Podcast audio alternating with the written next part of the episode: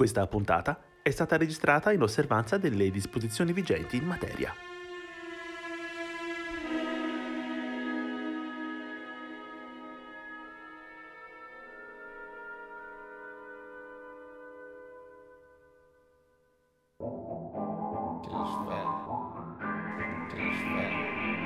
Da ognuno il suo studio va ora in onda. Non siamo stati noi. Programma musicale a cura di Arcadio Baracchi e Jacopo Fallani. E benvenuti a una nuova puntata di Non siamo stati noi. Una trasmissione che spiega come niente si rende e si distrugge, ma Tutto si elabora da Mozart e Sony Chiusa, a cura in compagnia di Jacopo Fallani e... Arcadio Baracchi. Babbo Natale ce l'ha con me. Da piccolo, invece dei regali, mi lasciava un biglietto con su scritto Non esisto. Daniele Luttazzi. Buon Natale da non siamo stati noi, buon Natale da non siamo stati noi, buon Natale da non siamo stati noi, buon Natale da non siamo stati noi, Tanti auguri, buon Natale, siate puri a Bassuele. Tanti auguri, buon Natale, state puri a Bassuele. State sintonizzati a Natale, tanti auguri, buon Natale. siamo stati noi, siamo stati che non siamo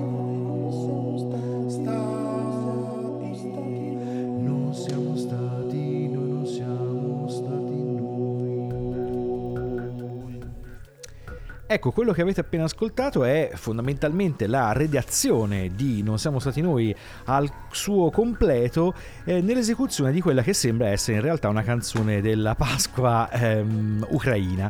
Per qualche motivo però questo brano qui in Occidente è diventato famoso come Carola o Carola di Natale, non so esattamente quale sia la pronuncia. Tutto questo per dirvi che la puntata di quest'oggi non siamo stati noi dedicata alle feste, come suggeritoci da una nostra carissima ascoltatrice Emanuela, che salutiamo tra l'altro. E quindi appunto una puntata dedicata alle feste, alle festività, non solo strettamente al Natale, come vedremo andremo in giro per festività eh, varie a vedere un po' che cosa succede anche nelle, nelle altre culture e direttamente anche in altre festività, perché non ci siamo voluti far mancare niente. Cominciamo subito da quelli che sono forse i classici, tra i più classici, partendo da quello che è uno, forse il nostro beniamino top, Arcadio. E partiamo da un brano famosissimo, appena lo ascolterete lo conoscerete, in realtà è una cantata di Bach, la BWV 147, eh, una cantata sacra di Johann Sebastian Bach. Il eh, suo nome è Herz und Mund und Tat und Leben e poi insomma la- il titolo, quello della parte insomma, specifica che è la più conosciuta è Jesus bleibet meine Freunde. Qui ve la facciamo sentire, poi diremo qualcosa in maniera un attimino più approfondita successivamente dopo l'ascolto, con la Netherlands Pack Collegium, Pieter Jan Lenzink, se l'ho detto bene, e Holland Boys Choir, che è un gruppo sembra irlandese, ma vabbè.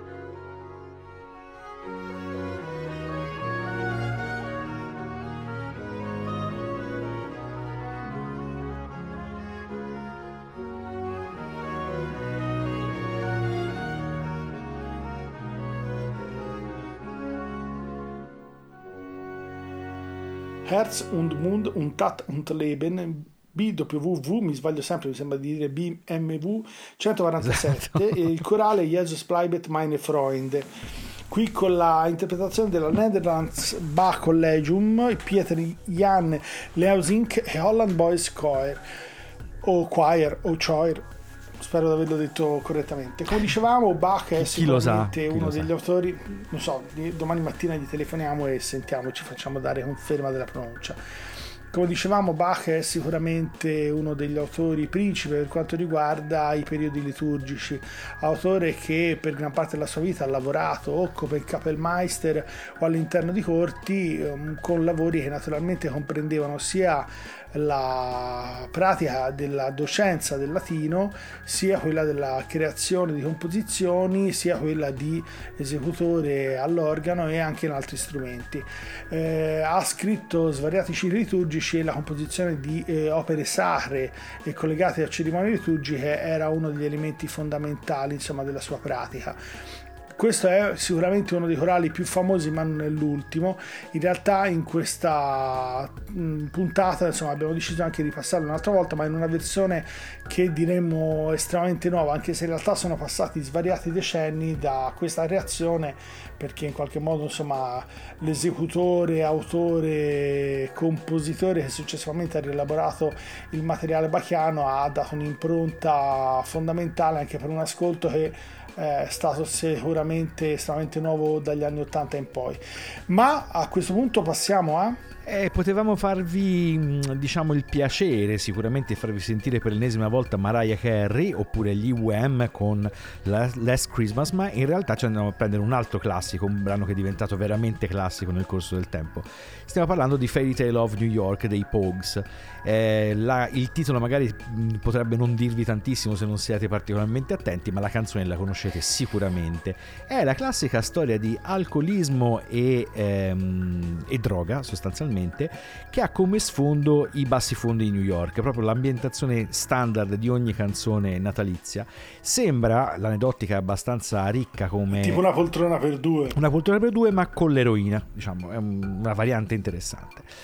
E, Esatto. esatto, con i Pogues e soprattutto con Shane McGowan che dei Pogues era il leader e la voce non si sa mai bene dove finiscono le leggende e dove cominciano la realtà. Però sembra che questo brano sia stato scelto sia stato composto scusate eh, dietro una specie di sfida che Elvis Costello eh, produttore del loro primo album aveva lanciato alla band dicendogli voi non sarete mai in grado di scrivere una grande hit natalizia perché come forse voi sapete nei paesi anglosassoni c'è proprio la tradizione non solo della canzone di Natale ma anche di tutto l'album natalizio sembra che i Pogues abbiano preso diciamo a cuore questa scommessa e abbiano tirato fuori quello che poi è diventato un gran pezzo ce l'andiamo a ascoltare tratto dal loro classicissimo If I Should Fall From Grace With God del 1988 The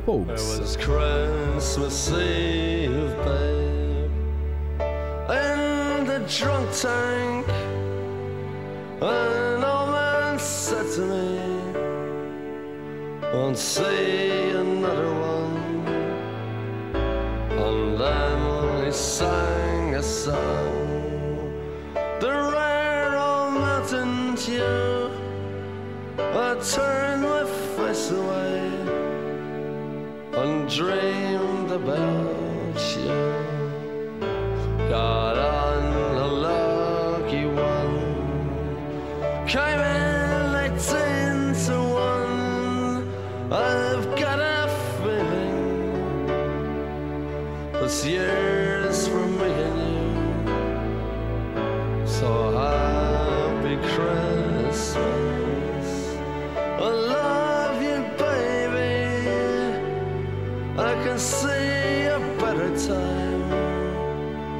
when all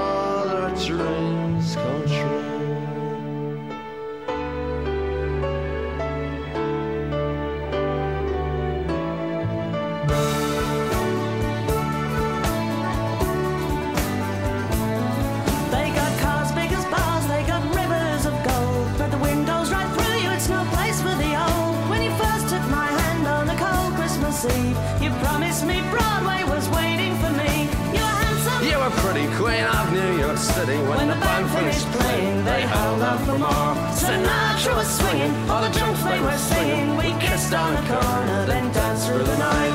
The boys of the NYPD choir were singing Galway Bay, and the bells were ringing out for Christmas Day.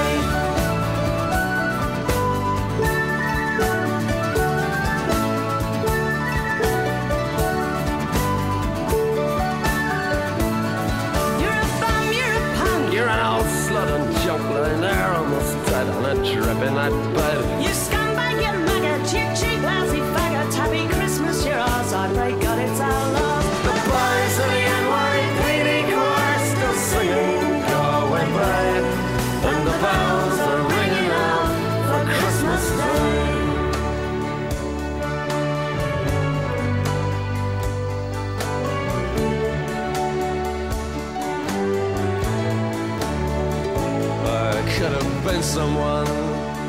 Well, so could anyone. You took my dreams from me when I first found you. I kept them with me, babe. I put them with my own. Can't make it all alone. I built my dreams around you.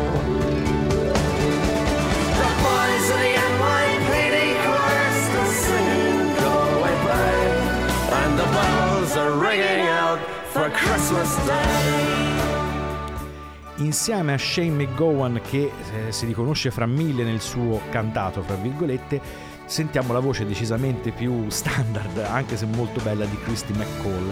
Appunto con questa storia eh, di droga e alcolismo nei bassifondi newyorkesi che più di una volta nella sua storia si è attirata alle ire di censori di vario tipo. L'ultima risale addirittura al novembre scorso, quando la BBC ha di nuovo censurato alcune parole, in particolare non le traduco neanche, ma faggot e slut, eh, presenti nella- nel testo della canzone, eh, perché, come dire, in ossequio forse eh, fin troppo zelante al eh, al politicamente corretto in una canzone dove appunto questi- queste parole che non sono sicuramente belle hanno chiaramente una loro funzione. E contro questa censura d'opera niente proprio di meno appunto che della BBC si è schierato niente proprio di meno che Nick Cave dicendo quello che è ovvio tirare fuori, diciamo, astrarre queste due canzoni dal, dal testo della canzone stessa significa snaturarne il senso e questo chiaramente non, non ha molto senso, nonostante che uno possa, come dire, avere a cuore la, il- la civiltà del dibattito. Ma allontaniamoci un po' da questo clima, appunto, tipicamente proprio il Natale più Natale che c'è, per addentrarci nella fase, come dire, immediatamente prima o immediatamente dopo la festa di sé per sé. Non so se immediatamente prima o immediatamente dopo mi è venuto in mente pensando a Cosima List, la figlia List, che poi prima ebbe Hans von Bülow e poi insomma ebbe trascorsi in natura diversa con un altro famosissimo personaggio.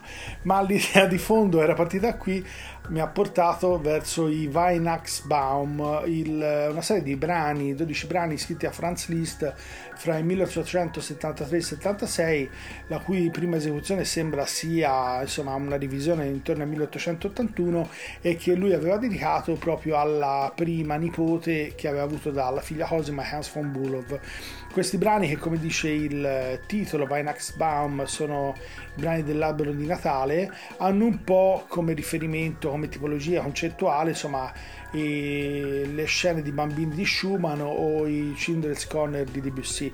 Sono brani che non hanno avuto una grandissima fortuna, ma sono fra quei brani che sicuramente da un punto di vista anche classico e più colto eh, salottiero fanno riferimento e strizzano l'occhio al Natale.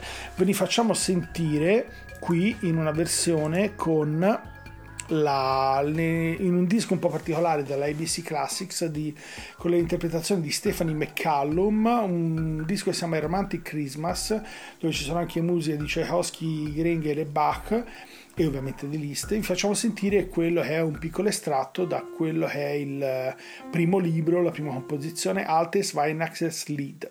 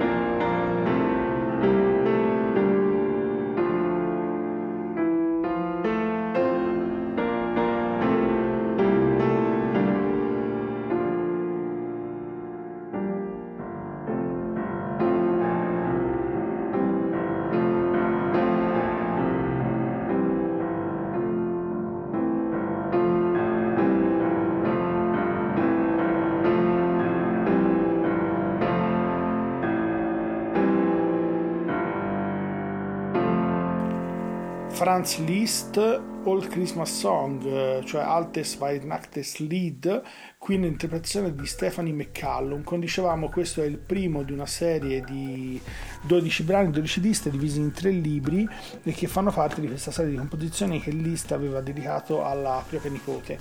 Uh, Liszt naturalmente che è uno degli autori più virtuosistici in assoluto per pianoforte in questo caso uh, non, dire, non, brilla assolutamente per aspetti virtuosistici. Quello che è l'idea della, del, della composizione è sicuramente riferimento alla propria nipote e peraltro insomma fu la prima esecuzione fatta proprio sembra in una camera d'albergo peraltro a Roma uh, proprio per Daniela il giorno di Natale questi sono una serie di brani ovviamente hanno solo un'idea non salottiera nel senso peggiore del termine anche perché Lista suonò per tutta la vita eh, all'interno di oltre alle sale concerto in moltissimi salotti è famoso per erano questi... altri salotti diciamo così sì sì salotti di un altro livello mm-hmm. anche perché poi insomma si ricorda che una delle sue abitudini era che eh, uno degli, dei bis che lui faceva era quello di chiedere al pubblico di scrivere una piccola melodia di otto battute sulla quale poi lui inventava lì per lì un'improvvisazione eh, per cui insomma diciamo erano salotti di un certo tipo sì. rispetto a quella che potrebbe essere l'idea attuale comunque da questi che sono salotti e natali che potremmo abbiamo definito un poco prima un po' poco dopo la festa passiamo a passiamo all'immediatamente dopo la festa, perché giustamente i nostri amici di Oltreoceano come dire, avendo non la, l'esatta percezione della festa del, del, 26 dicembre, che mi sfugge anche a me, come si chiama? Ceppino, ma è Santo Stefano? Santo Stefano. Santo Stefano, sem- ci sembra perché anche noi siamo ferratissimi. Insomma, gli americani per avere una specie di festa, pur non facendo festa il 26 dicembre, si sono inventati i Boxing Days. Allora, i Boxing Days, io quando ne ho sentito parlare le prime volte, magari appunto in un film o qualcosa del genere, mi immaginavo chissà che cosa. In realtà è esattamente quello che si può pensare. Bot quando... da Orbi. No, è proprio, non è quello. È il boxing a cui fa riferimento Boxing Day, sono proprio le scatole, le box quelle nei quali si eh, conservano fino a un minuto prima i regali. E quindi il Boxing Day sarebbe il giorno nel quale nell'immaginario anglosassone, ma più che altro eh, americano, si prendono le scatole e si portano, che ne so, da noi oggi si porterebbero al bidone giallo, faccio per dire è una scempiaggine di dimensioni asburgiche, però insomma, è, tanto siamo qui a fare una puntata super easy e super festivaliera, quindi ci stava alla grande. Fra quei pezzi che in qualche modo ricordano, prendono ispirazione dai Boxing Day, siamo andati a beccare un gruppo interessante, tra l'altro Dark Horses si chiamano, dal loro album Black Music del 2012 ci andiamo ad ascoltare per l'appunto Boxing Day. between us.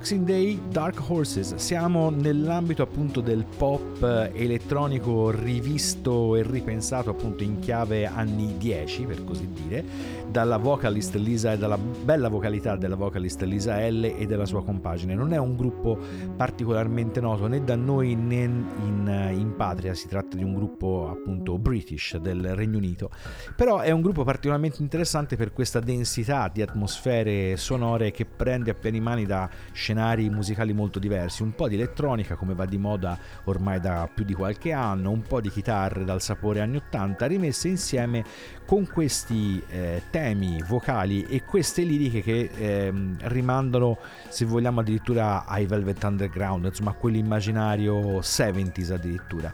Il brano prende ispirazione proprio dal tipo di, come dire, di atmosfera tipica del dopo le feste, no? quella tristezza un po' da domenica pomeriggio potremmo dire, eh, che accompagna quella che si suppone, come in tutte le canzoni pop, sia la protagonista, quella che narra la, la vicenda. E chiaramente si costruisce un, su tutto questo si costruisce un quadro abbastanza, come possiamo dire, quasi didascalico, come è giusto per una festività, se così la vogliamo chiamare, come i Boxing Day. Io lo voglio anch'io il giorno delle scatole in Italia, lo chiamiamo il giorno delle scatole, perché secondo me potrebbe portare lustro alla nostra tradizione. Ma a questo pericolosissimo punto, in Italia citare le scatole. Esatto. No, dire il giorno delle scatole. Il giorno delle scatole. quella era l'idea fondamentalmente.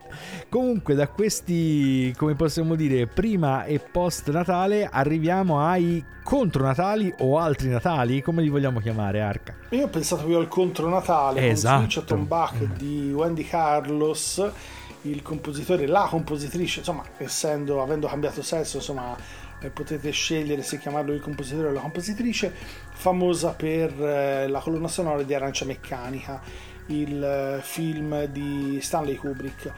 In realtà ha composto questo Switch on Tom Bach, che è questa composizione che in realtà poi sono in realtà solo brani di Johann Sebastian Bach rielaborati, rifatti in particolare col Moog, con i suoni del Moog. I suoni sono bellissimi perché anche se vi capita di sentirle in altre versioni YouTube, Spotify o chi più ne ha più ne metta, eh, se trovate altri brani con il Moog o con altri sintetizzatori, i suoni di, di Wendy Carlos sono veramente eccezionali eh, proprio sì. in qualità.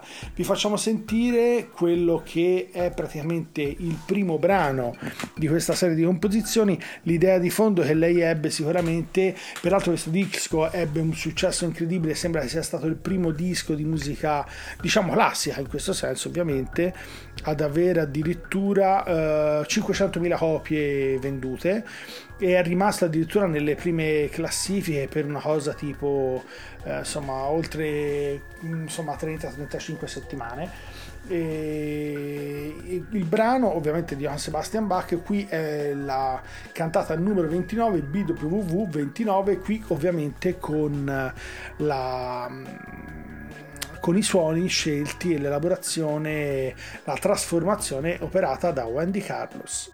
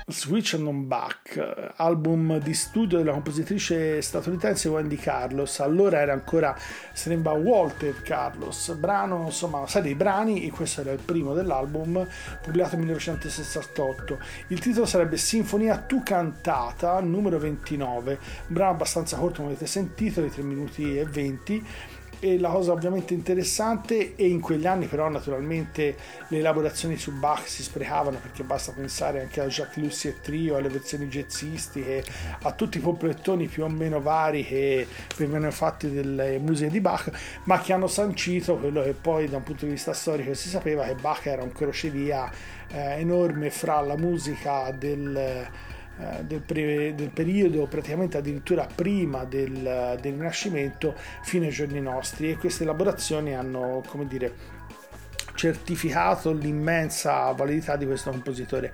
La cosa interessante ovviamente come dicevamo era la qualità dei timbri e quello che invece è la struttura dei brani, nonostante siano composizioni ovviamente nel migliore dei casi eh, siano state compiute dentro, e scritte e composte entro il 1750, con questa ovviamente elaborazione sonora, questa elaborazione timbrica, sembrano brani usciti praticamente da una fucina di un compositore piuttosto recentemente.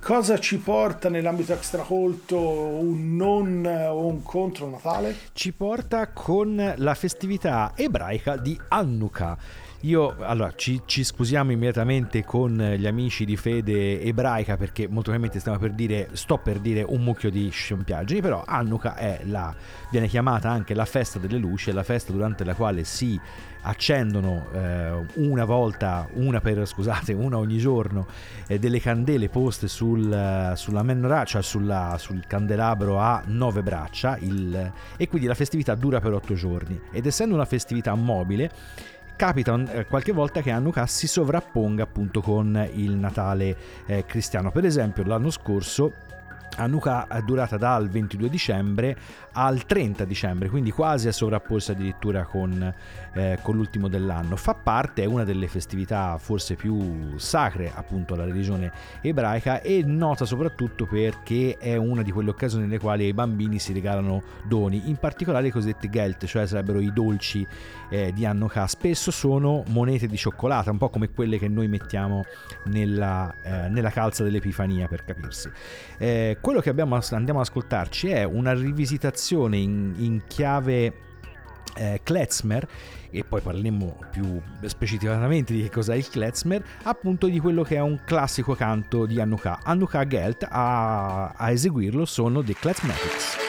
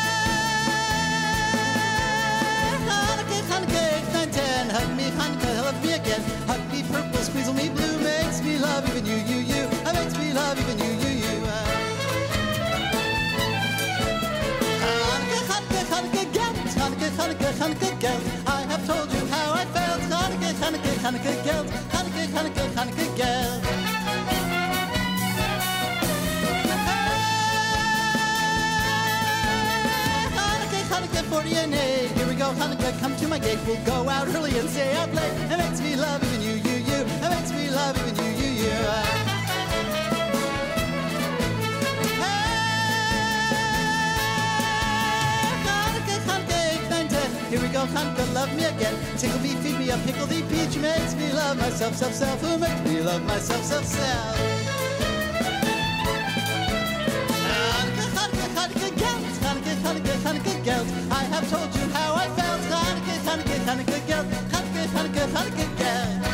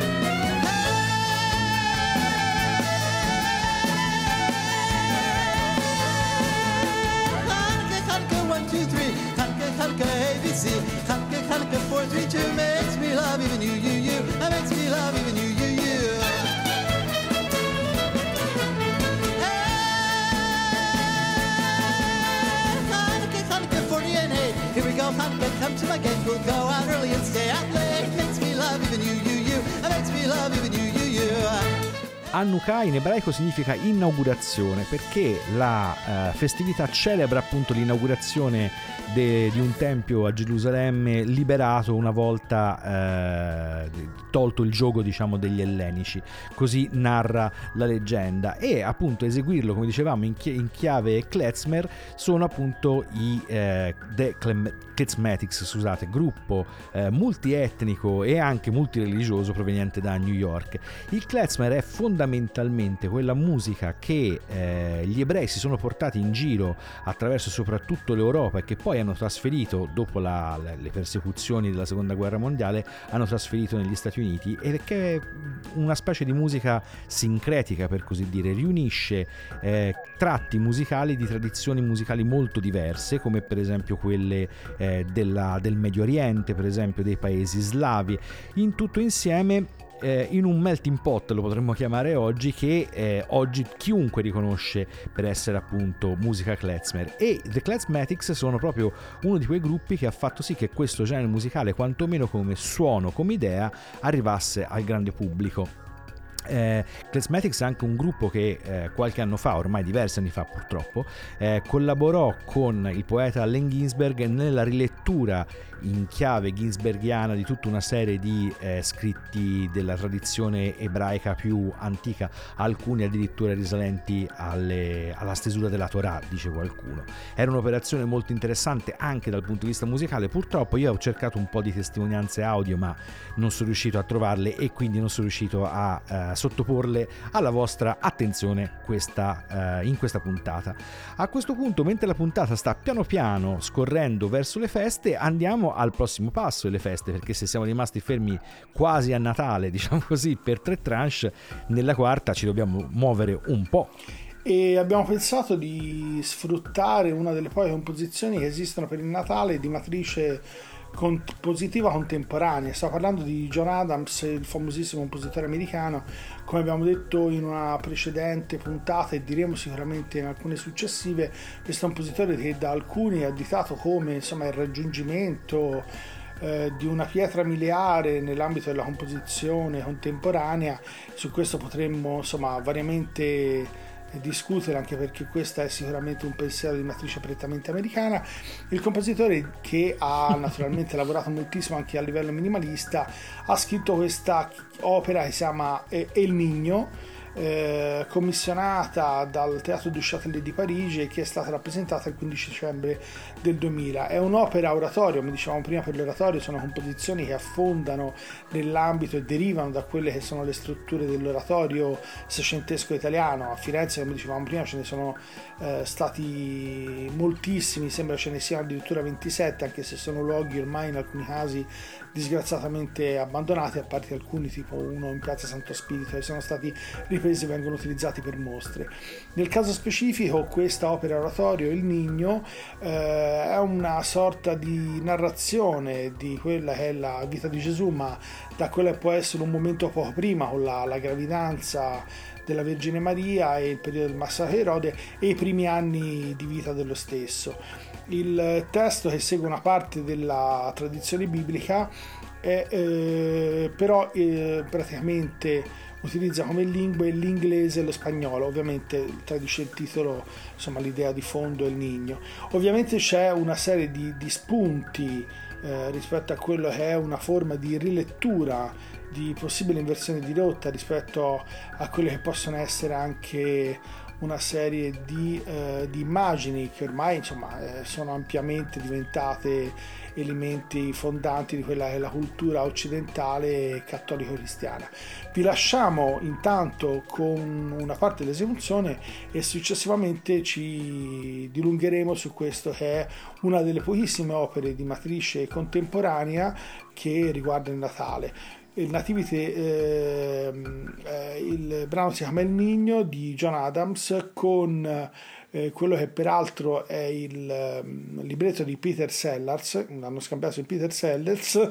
Eh, attenzione, esatto, attenzione. Poi diremo qualcosa di lui anche di più. Eh, ci sono una serie di figure, ovviamente c'è il soprano, il mezzo soprano, un controtenore, un basso baritono. Non vi stiamo a dire tutte le figure, sono moltissime, eh, però insomma vi lasciamo a eh, questo piccolo estratto esecuzione di El Nigno.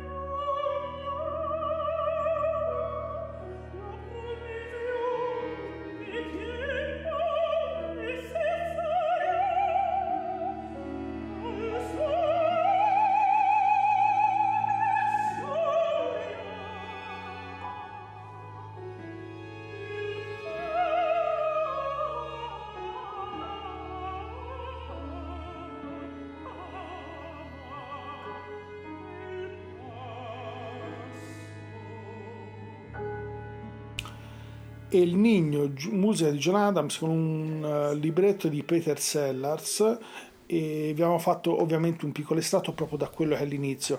L'ensemble è un, non è, cioè nel senso è un ensemble di natura orchestrale, ma ovviamente è abbastanza piccolo perché ci sono praticamente quella è la struttura del quartetto con un doppio cello, un doppio basso, una chitarra, un flauto, un oboe, un eh, fagotto, alcune percussioni e un pianoforte e ci sono eh, quattro figure di cantanti, un soprano, un mezzosoprano, un controtenore e un basso baritono. Come dicevamo, questa composizione che è stata commissionata dal Teatro du Châtelet di Parigi nel 2000 e nel 2000 è andata in scena il 15 dicembre è un primo tentativo, un nuovo tentativo e ben vengano questi elementi anche di rilettura di quella che è la la tradizione classica, anche perché poi moltissime delle composizioni del rapporto fra musica contemporanea e realtà, eh, fra virgolette, insomma, di tutti i giorni sono, se, eh, sono spesso molto rare. È però un'operazione fatta da John Adams su questa commissione che in qualche modo cerca di raccontare una storia della natività. È un, eh, è un punto di vista diverso rispetto a quello che normalmente noi conosciamo, è un punto di vista più di tipo femminile, un, un racconto che cerca in qualche modo di eh, far vedere una dimensione anche più, più, drammatica da un punto di vista femminile di quella che è la, la, la posizione di Maria. E un, una forma di eh, riepilogo di quello che è anche il lavoro di fortissima carità che ovviamente la figura di Maria è costretta ovviamente a muovere nel, nella dimensione, nel rapporto con la figura di Gesù. E, mm, sicuramente è una, una, rilettura che tende ad essere più attuale, non a caso sicuramente c'è anche un, come dire, una strizzata d'occhio a alcuni temi di natura razziale che se da noi non sono o non erano ancora ai tempi del 2000 così forti, oggi lo sono anche da noi, ma di sicuro nel 2000 e già decenni prima lo erano moltissimo in America, sia per quello che ovviamente è il melting pot americano, sia per il rapporto con il Messico e col Sud America. Ma a questo punto andiamo praticamente verso l'ultima tranche che e andiamo verso l'ultimo brano dell'ultima tranche perché eh, appunto muoven, muoven, muovendoci scusate un po' verso la fine dell'anno perché non passare un brano che è tutto proiettato nel prossimo anno? Perché sappiamo insomma ah, forse anche un po' scocciato questa cosa, questo 2020 così travagliato e tutte le nostre fish le stiamo giocando sul 2021. Poi speriamo insomma che vada bene, anche se le prospettive non mi sembrano che sia che si sa che cosa. Siamo un brano... po' trascinati da quest'anno, è Natale, Natale, Natale, ma ricordatevi la Pasqua. Eh, esatto, esatto, perché il prossimo brano in realtà si intitola This Will Be Our Year, cioè questo sarà il, pro- il nostro anno, a firma di The Zombies, un gruppo eh, appunto anche questi sono inglesi che sei avuto... andato oltre la Pasqua. È andato molto oltre la Pasqua. Un gruppo che ha avuto una fase di successo abbastanza relativo verso la seconda metà degli anni 60 e che alla fine degli anni 60 incrocia eh, le proprie fortune con quello del cosiddetto nascente rock eh, psichedelico. Noi vi facevamo ascoltare appunto questo This Will Be Our Year tratto da loro, dal loro unico grande classico Odyssey and Oracle del 1968 ascolto. Voi lo ascolterete, è un brano molto piacevole tra l'altro secondo me, però non potete fare a meno di pensare a un altro famoso gruppo ehm, inglese molto forte nella seconda metà degli anni 60 per così dire. Ce l'andiamo ad ascoltare The Zombies.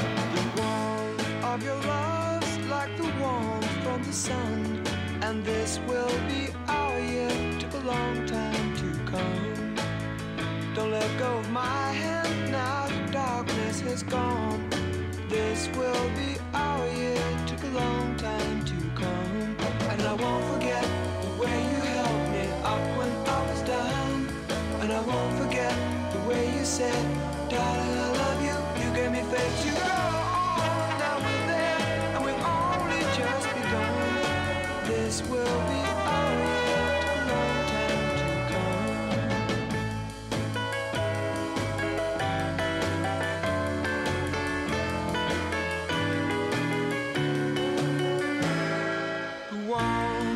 smile, smile for me, little one. And this will be our year. Took a long time to come. You don't have to worry, all your worry days are gone. And this will be our year. Took a long time to come. And I won't forget the way you helped me up when I was down. And I won't forget the way you said, darling,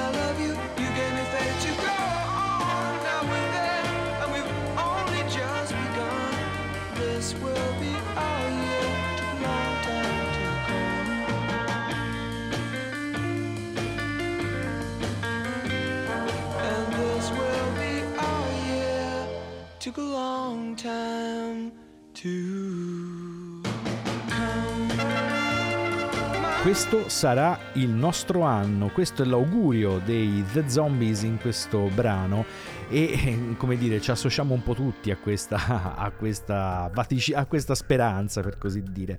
Eh, il gruppo era formato fondamentalmente da tutta una serie di musicisti ma la base della band erano il, chitarri- il tastierista scusate, e vocalist Rod Agent e il cantante Colin Blunstone. In realtà le loro voci sono più note i loro nomi, soprattutto se siete come noi, diciamo over 40 e da ragazzi avete ascoltato Alan Parsons Project, perché sono due delle voci che hanno proprio partecipato come vocalist alla stesura di The Eye in the Sky, forse il grande classico di Alan Parsons Project per definizione. Ma con questa puntata che sta svolgendo sempre più rapidamente verso il termine, perché da buoni fiorentini, come la redazione Non siamo stati noi, è composta, non dedichiamoci qualche minuto, diciamo così, a un gra- grande classico fiorentino e natalizio. Samantina, fa sentire allo zio Gino come si dice crostini, via. Ecco, brava, per vedere se si calma un po'. Fa sentire su come tu dici crostini. Otto. Oh, No, Samantha. Otto vuol dire otto. Crostini si dice crostini. Otto. Samantha, guardi babbo, eh? Via, ora, ora la lo dice. Samantha, o di crostini, su, come si dice? No, crostini, via, Samantha, di. Otto. No, Samantina, otto e vuol dire otto. Te tu devi dire crostini. Otto. Vabbè, via. Eh, no, non è così però. Eh. ma come mai sta bambina la sa dire otto e basta? Ma lavorare a Sessiro di Hello prima di passare il nove, no? Ancora son piccina. Dite Samantha, ho due anni. Allora non mi rompete tanto coglioni. Oh zio, via, ho che so parole da dire a una bambina. Tu mi dici la mia non la capisce, eh? Eh sì, tanto le grulla. ma täiesti, me olime hästi rutini Ho da aspettare l'anno nuovo per mangiarli. Alessandro Benvenuti, Natale in Casa Gori, perché questa scena, fra le miliardi di scene contenute nel film, chi è che non la riconosce? Anche mia mamma, che del film ricorda praticamente solo questa parte qua. Un classico natalizio, per così dire, anche se non esattamente un cinepanettone, anche perché da Alessandro Benvenuti un cinepanettone non ce lo aspettavamo a quei tempi, figuriamoci se ce l'aspettiamo magari oggi. Per questa puntata di Non siamo stati noi, praticamente è tutto. Arcadio, con cosa vogliamo dire con cosa ci lasciamo? Parafrasando Elio, proiettati nel futuro, vi facciamo sentire quello che è un estratto da Jesus Christ Superstar, il film eh, tratto dal musical di Tim Rice, con le musiche di Andrew Lloyd Webber. Ovviamente, siccome si tratta di quella che è l'ultima settimana di vita di Cristo, direi che ormai siamo veramente lanciati verso il 2021 e vi lasciamo con un eh, brano finale. esatto. Esatto, un brano finale estratto da, questa, da questo film. Ricordatevi quindi che dopo Natale viene sempre Pasqua e quindi fatevi una mano di conti, come si suol dire. Eh, non siamo stati noi, vi saluta per quest'anno perché ci, ris- ci risentiremo in un qualche momento nei primi giorni del 2021. Arrivino a tutti voi i sensi dei nostri migliori auguri. Per questa puntata non siamo stati noi, è tutto. Vi salutano Jacopo Fallani e, Arcadio Baracchi, e ricordate che se quello che avete ascoltato questa volta vi fosse sembrato particolarmente strano, ovviamente non siamo stati noi. Time I look at you, I don't understand why you let the things you did get so out of hand. You'd have managed better if you'd had it planned. No, why'd you choose such a backward time in such a strange land? If you'd come today, you could have reached the whole nation. Israel in 4 BC had no mass communication. Don't you get me wrong.